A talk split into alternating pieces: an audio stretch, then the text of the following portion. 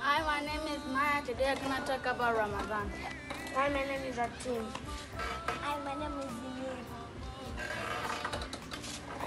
What, what is Ramadan? Ramadan is to me the month of God where the whole month you fast 30 days.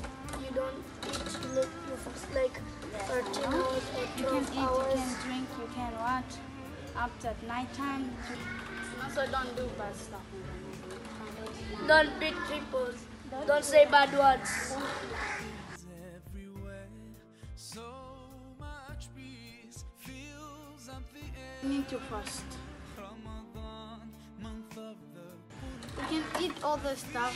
You can eat just anything. Yes, you can eat all the things, but not eat the, the. You need to eat the time that you need. You already, you already. Evening like 6 o'clock or 6.30 when it's time to Azan is coming in and then it's time for Maghrib and then that time you can, you can drink water. Yes, you can put songs, but you can keep like like kasida, Okay. karabu, like that. Yes.